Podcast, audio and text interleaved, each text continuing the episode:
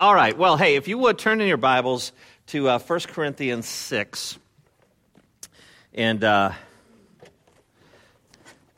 we shall read it and another passage, and then uh, we got a lot to uh, cover today. In fact, I got three hunks of, I got three files here. So here we are, 1 Corinthians 6, starting in verse 9. And this is God's word. Or do you not know that the unrighteous will not inherit the kingdom of God? Do not be deceived, neither the sexually immoral, nor idolaters, nor adulterers, nor men who practice homosexuality, nor thieves, nor the greedy, nor drunkards, nor revilers, nor swindlers will inherit the kingdom of God. And such were some of you. But you are washed, you are sanctified, you are justified in the name of the Lord Jesus Christ and by the Spirit of our God. And by the way, ladies and gentlemen, every, anytime I see a, an example of the Trinity, uh, in the scriptures, I love pointing it out. You've got God the Father at the end of verse 9, and of course at the end of verse 11, excuse me, 10, and, and then verse 11 too. You've got uh, the Lord Jesus Christ. You've got the Holy Spirit of God. That's a Trinitarian gospel, ladies and gentlemen. Uh, very important to our understanding, and I'll make reference to that later on in this message too. Flip over, if you would, to the book of 1 Timothy, uh, chapter 1, starting in verse 8.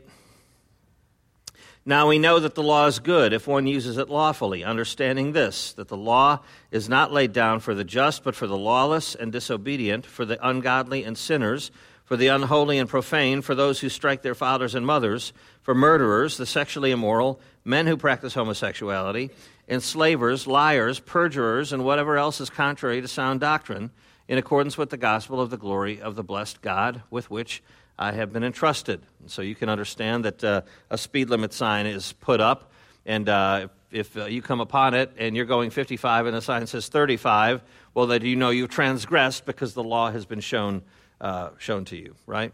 So, ladies and gentlemen, in front of us we have the end of a short series and two different Bible passages. And so, and it's really two lists of various sins. And so, we're not going to um, uh, preach through these passages so much as, as we'll teach through them, uh, using them as kind of an anchor. But let me start first with a question. And I think I've asked you this uh, uh, in the past. I probably asked our grace group this too, but just ponder this with me for a second. Um, why has God allowed various heresies over the, the entire period of the church? Why has God allowed various heresies to emerge? Um, and even rise to the top and uh, infect the church at different times in history. Why does God do that? Isn't that a curious thing that heresies would rise up and kind of take over and, and um, even, even, you know, the, the, the, uh, the uh, word of faith gospel is all over Africa. I mean, it's, uh, it's not healthy. There's an unhealthy spread of the gospel all over Africa. Why do those kinds of things happen? Why does God allow it? Well, um, there was a theologian uh, named Athanasius. You may have heard that of an early church uh, uh, father, Athanasius. He was a, uh, an Egyptian uh, theologian in uh, the fourth century or so. He was born at the end of, I think, 298 or something like that. He lived into the 300s. And what, one of the things he wrote about um, with great force and precision was the doctrine of the Trinity. And the reason that was such a big thing is that this heresy had arisen from this guy named Arius. Have you ever heard of the Arian heresy? And, and what, what he did was he uh, uh, attacked the deity of Jesus Christ. Okay? And so his, his basic point, uh, to distill it, was um, um, made, not begotten. That Jesus was made, not begotten. Now, what do we say? Begotten, not made. Critical point. Made not begotten means that Jesus is a creature that God made and that Jesus isn't, uh, isn't the God man and so on. Well, this debate raged on. And by the way, it wasn't the first time that the, the doctrine of the Trinity had been assaulted. Uh, there were two other major heresies before uh, Arius. But it, all to say, uh, Athanasius writes directly to this problem in the church. And that problem, that heresy, was a stronghold for 55 years. Think about that. The early church, 55 years, there's this assault on the, the doctrine of the Trinity. Why does it do that? Why is it, um, why is it allowed to take hold in the church? I counted online 53 different major heresies over the course of 2,000 years. 53. Why do they rise up? Why does God allow assaults on the truth of His Word that would even last for years and even divide the church? Why would God do that? Here's the answer to drive the saints back to the Word. And notice how carefully I put that to drive the saints back to the Word. Okay, they're the only ones who care, about it anyway. So heresies bubble up in the church, and what does it do? It causes God's people to go, wait, wait, wait, I, I hear what you're saying, uh, but what, what saith Scripture? It drives us back to the Bible to say, wait a minute, wait a minute, what is God really teaching in His Word? Um, and that leads me to a very difficult thing. I had a, I had a question um, uh, presented to me after last week, and indeed I asked uh, almost the same question to Rosaria Butterfield. Who came to Rosaria Butterfield Thursday night? That was well worth it. And I'll tell you, uh, the staff had a dinner with her at 4.30. That's the earliest I've eaten dinner in a long time since my grandma, grandpa took me to a Czechoslovakian restaurant years ago. But um, so 4:30, we're eating dinner in the conference room, and we got Rosaria Butterfield for an hour and a half, and uh, it was quite lovely. And she was very, you know, she was very lectury when she was here, but she was just freely talking and all that. And Dr. Young was next to her. He had his glasses on. He was breathing his hot breath all over her food, you know. Um, now, darling, uh, you know, it was, it was really cool. It was just really cool. And so he had a list of questions that the staff had, had, emailed to him, and, and we were almost done. And I threw one in there, and I didn't say it very well. I, I, I like stumbled all over it, all nervous and everything. But I, I wanted to say my question. I wanted my question to be: assess the threat of revisionist theology. I, I said something like revisionist theology. It was awkward, but she still knew what I, what I meant. You know, in the past, it's been this attack from the outside, right? So people say, oh, you Christians, you're crazy. The attack is from the outside. You guys are nuts. You believe in fairy tales. You're all stupid and red states and all that kind of stuff. Um, but now, the attack is bubbling up from the inside. It's an heretical attack where they use the same kind of terminology we do. They talk about context and they talk about the first readers and, and they say all kinds of things I, I say uh, when, I, when I preach and teach. And um, so the, the, the, the debate seems to be from within. And so her answer was this I said, You know, is that a great threat? It, the threat's different. And uh, she said this, and this is, you're going to have to ponder this. She said that we're talking about two different categories. And what she means by talking about two different categories is this there is such a thing as an intramural debate in the church, isn't there? I mean, for instance, we have an immersion baptism service at 12:15 today. All right, so some people are going to get dunked. But next week, Dr. Young may baptize an infant out there. We have two modes of baptism and you have two different camps of people who have studied God's word, who are, have been led to what they believe to be a biblical position, and they say, I'm supporting with scriptures, and you got another side that says, well, no, this is our theological system, and this is, fits into our take on the Bible. And, and I mean, ladies and gentlemen, I firmly believe that John Piper and R.C. Sproul are both going to heaven. You can understand that, right? It's a, it's a debate within the church. You have two um, biblically supported positions by people who love God's word and want to yield to it and so on.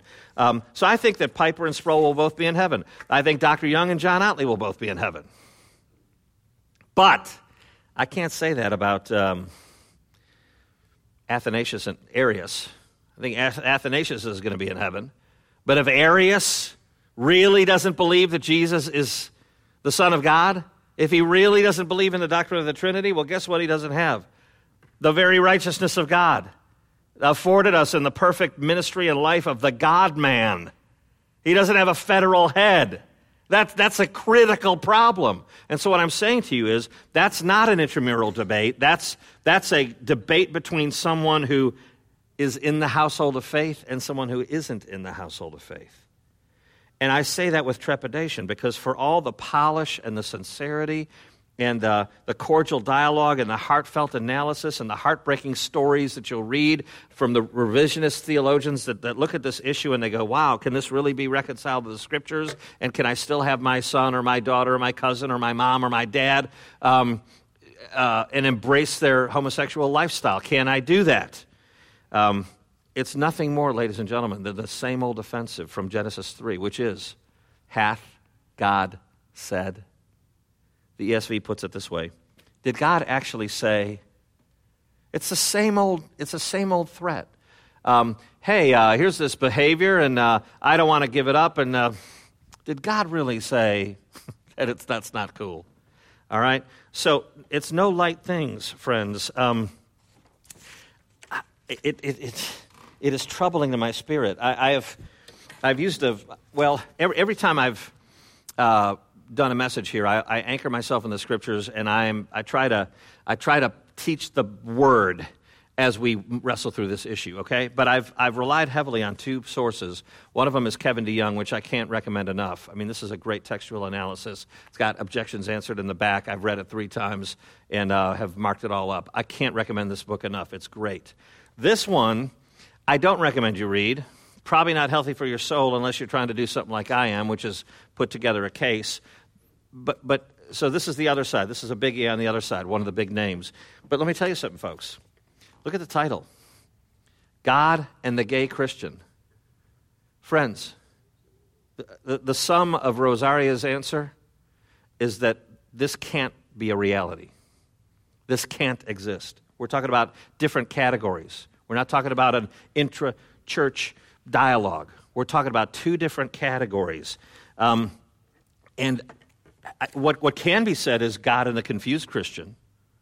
That can be said, God and the confused Christian. But God and the gay Christian, that doesn't exist, ladies and gentlemen, if you believe what the scriptures say. And I'll tell you, this is one of the things that's so scary about it. You know who the first endorsee of this book is? Tony Campolo. Yeah. So now what do we do with that? What do we do with Tony Campolo? Um, like I say, this could be God and the, con- confused Christian, but you know what? I don't think Tony Campolo is confused. So now what do we do? I'm just saying, ladies and gentlemen, that it is, it is a hard and complex issue. It's a hard truth. And I take no delight in swiping away at bad theology when real people are in the crosshairs of God's judgment. But um, we must be tender, ladies and gentlemen, but at the same time, we've got to come at it with the precision of a surgeon with a scalpel in his hand going after cancer uh, when it comes to truth and the church. So, all that set up to say this. This last installment will be on these two passages. Um, and um, we're, we're going to look at the issue of homosexuality, uh, talk about a few closing thoughts and arguments, and, and uh, we'll, we'll wrap it all up. All right? So, verse 9 of 1 Corinthians, where we started here, has, um, has uh, two important Greek words in it. And, and the passage in 1 Timothy has one important Greek word, okay? Um, and, um, you know, whereas Romans 1 is extremely clear, uh, this one, uh, they kind of take some, some wiggling liber- liberties in it, all right? So the verse, the verse in question here is um, 1 Corinthians 6, verse 9, which says, um, yeah, hang on a sec. It says, um, neither the sexually immoral, nor idolaters, nor adulterers, nor men who practice homosexuality. And that same, it's rendered exactly the same way, even though it's, it's two words in 1 Corinthians, it's one word in, in uh, 1 Timothy. It's rendered the same way in the ESV men who practice homosexuality. And uh, even though uh, it's, it's rendered exactly the same way, there, there's, there's two words in this, in this passage here. Two words. First one is malakoi, which means soft. All right, it's also used in the book of Matthew like a soft uh, material. All right, so if somebody's selling like silky, a silky material or something, that's soft. Okay, so the idea is soft, uh, and in the context here, hooked to the uh, uh the, the, male sexual behavior. Uh, the idea is effeminate. Uh, in its context, it's kind of like you've got the soft, effeminate receiving party in this equation and then you've got you know where a woman belongs, and then you've got the other party where you've got the, the aggressor, okay? The other word in 1 Corinthians and in 1 Timothy is arsenoke oite. And it's a hybrid word, and it's never been used before Paul uses it in 1 Corinthians. You can't find it in any other ancient literature. It's basically Paul putting a couple words together and uh, making a hybrid word uh, homosexual, okay? And um, it comes from two Greek words, likely borrowed from Leviticus, from the Septuagint. And you know, I'm not trying to throw a bunch of fancy words, but do you know what the Septuagint is? Do you know what that is? It's the, it's the Old Testament translated into, into Greek. All right, so that would have been Paul's go to text. Um, uh, he, he, would, he would know the Old Testament in Greek, okay? And so there's two words that show up in Leviticus, uh, arsenos koiton, and so he, he, he takes those, he borrows them and makes a hybrid word, and he uses them here. And now you got to remember, um, he was a Jew's Jew. He was a Pharisee. He was trained by the big shot, renowned rabbi of the day. I mean, Paul knew the Old Testament. And so uh, when you say it's likely he took two words from Leviticus, that, that's almost silly to say. He most surely did take a couple of verses out of uh, Leviticus. He's not just picking them out of the air. He puts them together, and literally the meaning is males in the marriage bed. All right, so these two words that he's put together, um, arsane, which means male, and uh, koite, which means intercourse. And um, just so you, just so you know, um, this is, um, yeah, this is Strong's Concordance. This that that word koite um, a couch, um, cohabitation, bed, chambering, sleep chamber, a place where you lie down, okay? Uh, and the meaning goes on. By implication, the male sperm, uh, conception. All right, so you get the idea? Uh, that with that word, you, you know, um, the, the, first word uh, means male. The second word means a place where people lie down and there's male sperm involved. Do you get what's happening there? Do you understand what that activity, what the, what the Bible's trying to say about that activity? You understand what's going on? All right? So that's the idea. Men having sex with men. And so, um, let me get my other file here. Yeah. Folks, um, I just got online and I, I, use this thing called Bible Hub. I don't know if you've ever been, ever been on Bible Hub, but I use it all the time. I've hardly written a sermon uh, in the last five years, seven years without getting on Bible Hub you can look at 26 translations on the same verse all in a column. And so I get on, I get on it and I, I look at it and I'm like, wow. So um, this, this soft, effeminate meets this man with another man issue. Uh, here's, how, here's how all these Bible translations translated um, men who have sex with men, male prostitutes who practice homosexuality uh, English Standard, men who practice homosexuality, Berean Study Bible, uh, men who submit to nor perform homosexual acts. Uh, it goes on, nor effeminate nor homosexuals, effeminate homosexuals, effeminate abusers of themselves with mankind. The King James uses, version uses that, uh, as do others, real politely. Abusers of themselves with mankind. It's kind of a nice way of saying, yeah, the dudes are, are getting it on. Um, other translations, anyone practicing homosexuality, male prostitutes homosexuality, passive homosexual partners, practicing homosexuals, effeminate men who have sexual relations with men, males lying down with males, homosexuals, uh, effeminate, not homosexuals. I'm only halfway done. Every single one of them is translated homosexuals, sodomites, uh, defiling oneself, going against the, the nature of mankind. And then the same thing in, in the First Timothy passage. I could just read one after another, after another, after another. Practice homosexuality, homosexuals, homosexuals, homosexuals, divide themselves with mankind, homosexuals, homosexuals. It just goes on. 26. So I've got 52 Bible passages that, that say the same thing the same way. Now I want you to think about um, Bible translation teams. You know, they just don't uh, get a bunch of dummies together. They get experts in the language, expert theologians that know the nuances of the languages. They're not getting Jimmy Young or anybody else. They're not getting preachers. They're getting dusty, musty, you know, back of academia experts who know the language like crazy, like Greek scholars and Hebrew scholars, and they all translate it the same way teams of people, and they all come out. 26 Bible translations over hundreds of years translate it the same way, the same way, the same way, the same way. I'll tell you, too, in my office, um, I've got um, a commentary library that's awesome. I mean, it's the most usable commentary library of anybody I know personally. I promise you. It's just, I built it over years carefully. And one whole wall in my office is Bible commentaries. Genesis 1 1 starts here and then goes all the way across. Shelves later in the corner. Uh, Revelation 22 21 is down there. The whole wall is full of Bible commentaries. And you know what they are? It's studied people and scholars, and some are packaged sermons and some are really technical. But what I'm saying to you, ladies and gentlemen, is you've got people laboring over what the Bible means. You have people laboring over translations. And when they do that, you see on this issue um, the, the clarity with which they, they land homosexuality, homosexual behavior. It's, you can't massage it. It comes out uh, by translation teams and, and scholars the same way almost every time in orthodoxy, all right? So, um, the issue then becomes with revisionist theologians, they go, yeah, that is tough. Uh, yeah, Romans 1 is tough, especially it's in the New Testament. You can't just dismiss it as being Old Testament law and put a question mark on it there. And then in this, in this passage, uh, wow, seems pretty com- conclusive amongst uh, uh, translation scholars. So the issue then really is, is this revisionist theologians will go, yeah, but is that really what Paul meant?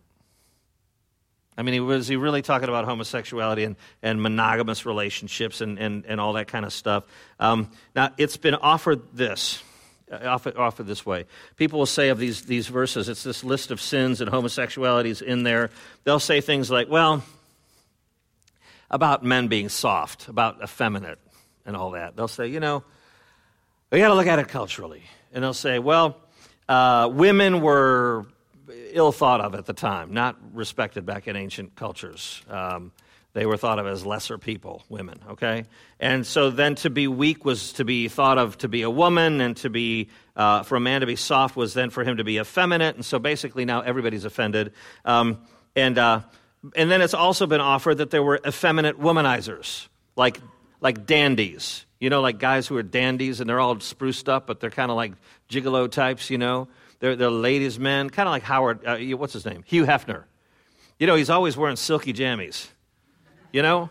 He's some kind of guy. He's manly, but he's wearing silky jammies and he's always relaxed and ready for action all the time. He just looks, you know, oily and gross. Um, and so they say, well, maybe it's, uh, it's not effeminate uh, homosexual, um, you know, maybe soft in that way. One thing is for certain, which is this that um, the sins on this list are a behavior.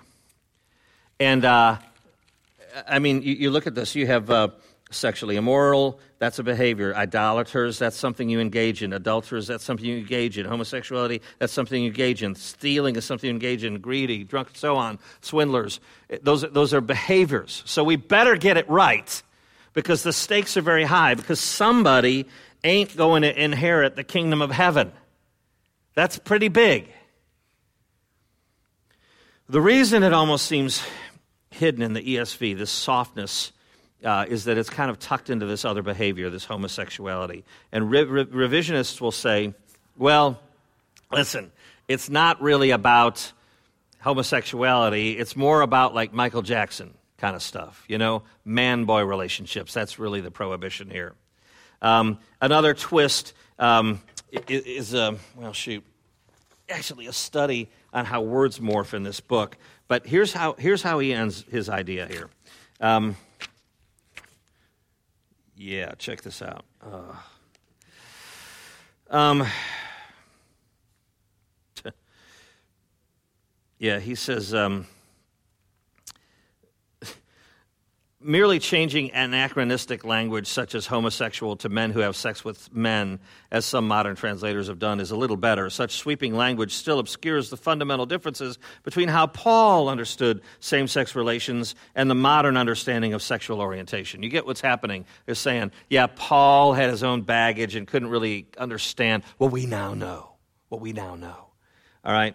And, um, it goes on to say, in doing so, it wrongly attributes to Paul a position on a hot button issue he never faced the question of lesbian, gay, bisexual, and transgender people. Can you imagine the Apostle Paul uh, viewing the uh, American situation right now? Can you imagine him going, What in the world is this craziness? Um, oh. And then he goes on to, to talk about the transformative power of the gospel. I mean, it's terminology that we use. It's just so heartbreaking. All that to say, ladies and gentlemen, can I read from the other side? Where's the other side? There it is. Um, here's, here's a little sanity. I've got a couple quotes that I got to read to you, but this is awesome, y'all. Um, yeah, check this. Here's what this, this Kevin DeYoung book says. Um, if Paul wanted to shock Timothy and upset his fellow Jews and blow up the prevailing ethos in the early church by allowing for committed same sex relationships, Paul picked an impossibly obscure way of introducing such a radical change. I mean, wouldn't you agree with that? If Paul's saying, hey, hey, hey, hey, um, this, this homosexual behavior, it's not all bad. Um, you just shouldn't be too passionate. I mean, if you're straight, then don't act gay. If you're gay, don't act straight. Otherwise, that's sinful. That's, that's kind of how they massage it, all right? But, the, the, but he goes on to say if, if Paul was using the word for uh, pedophiles, why wouldn't he use uh, pedast, pedasterus? why doesn't he use a word that, that would clearly depict that? Why is it twisty, turny, and so on? Likewise, if Paul wanted to inform his readers that uh, he was only referring to exploitive forms of homosexuality, like people being exploited, brought into uh, homosexual prostitution, and so on, why wouldn't he have coined a term from a portion of the Mosaic Law uh, where all sex involving a man and a woman is forbidden? Um, he goes on to say, um, yeah, are we really supposed, uh, yeah, are we really to suppose that Paul, just after urging, urging, excommunication for sexual sin, and just as he references the Mosaic Law, and just before he anchors his sexual ethic in the Genesis creation story, meant to say, did he really mean to say, obviously, I'm not talking about two men in a committed uh, long term relationship?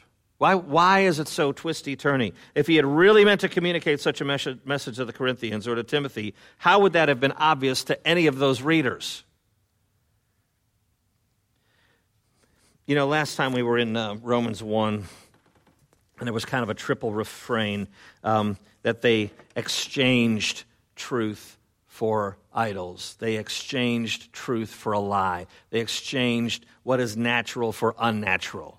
There's that, that triple that triple thing. And in each situation, what does it say after that? And God gave them up. And God gave them up. And God gave them up. Um, you know, this, this female uh, commentator says, I believe that Paul used the word exchanged in Romans 1 to indicate that people knew the natural sexual order of the universe and left it behind. And that's really it, y'all. That's really it. I know it's complex, and uh, the issue of homosexuality is uh, full of real lives with real aspirations and real longings and r- real desire to build a family and, and, and have the real relationships and all that. But I'm saying the Bible is clearly saying that homosexuality, homosexual behavior is not okay. It's not okay. It's not scriptural. It doesn't reconcile with the gospel. You can reject that, you can accept that, but that's the distilled version of it. Now look at uh, chapter um, 6 of Corinthians one more time. Verse 9. Do you know, do you not know that the unrighteous will not inherit the kingdom of God? Do not be deceived, neither the sexually immoral, nor idolaters, nor adulterers, nor men who practice homosexuality, nor thieves, nor the greedy, nor drunkards, nor revilers, nor swindlers will inherit the kingdom of God. That's quite a big list of sins, isn't it? It's a big list of sins. And uh, folks, I bet you're guilty of some of those, aren't you? I mean, you read that list and, and you go, wow, uh, you know, it's kind of like Rosaria said if, we're, if we don't think we're guilty of all these sins, um, that we don't believe Jesus. Um, because uh, if you read the Sermon on the Mount, he talks about what's going on inside the heart. God judges the thoughts and intentions, the motives behind everything we do. God sees all the inner workings.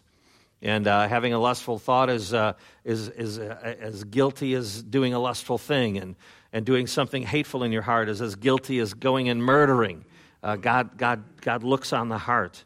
Um, and so the revisionist who comes at scriptures and, and sees a list like that, they're thinking, uh, how can my situation fit into this? That's a totally different perspective than ours, ladies and gentlemen. Um, ours is God, what is your sovereign will over me?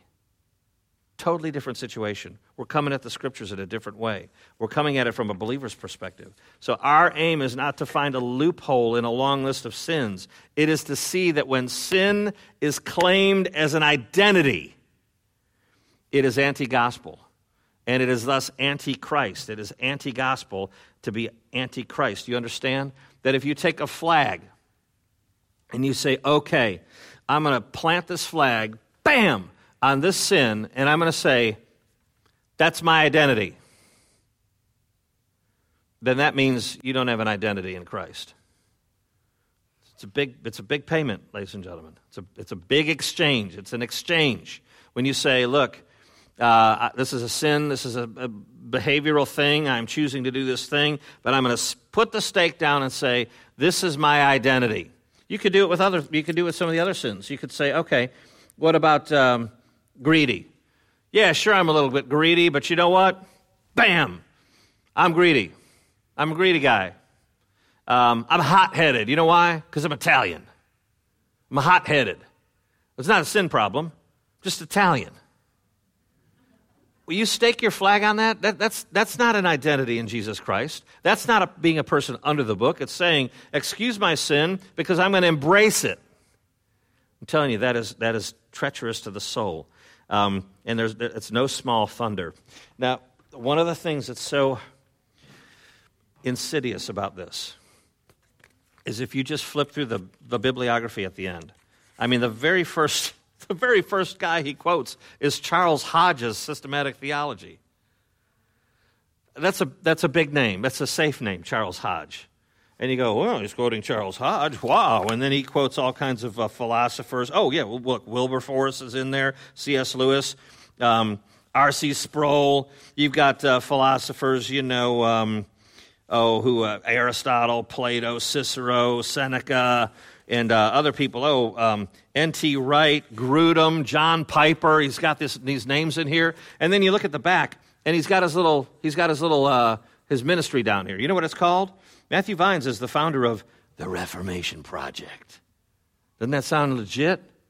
Wow, it's even hijacking terminology we love the Reformation Project, a Bible based nonprofit organization that seeks to reform church teaching on sexual orientation and gender identity. It's frightening, ladies and gentlemen, because they're using the same kinds of terminology, and uh, it, it's, it's, it's clever. You, you take little snippets from guys in the, in the good guy camp, and uh, it kind of turns everything murky and confusing, okay? Um, but here's what I think we need to do, folks. As I see it, first, we need to remember who wrote the Bible ultimately. Who is it? God the Holy Spirit of God.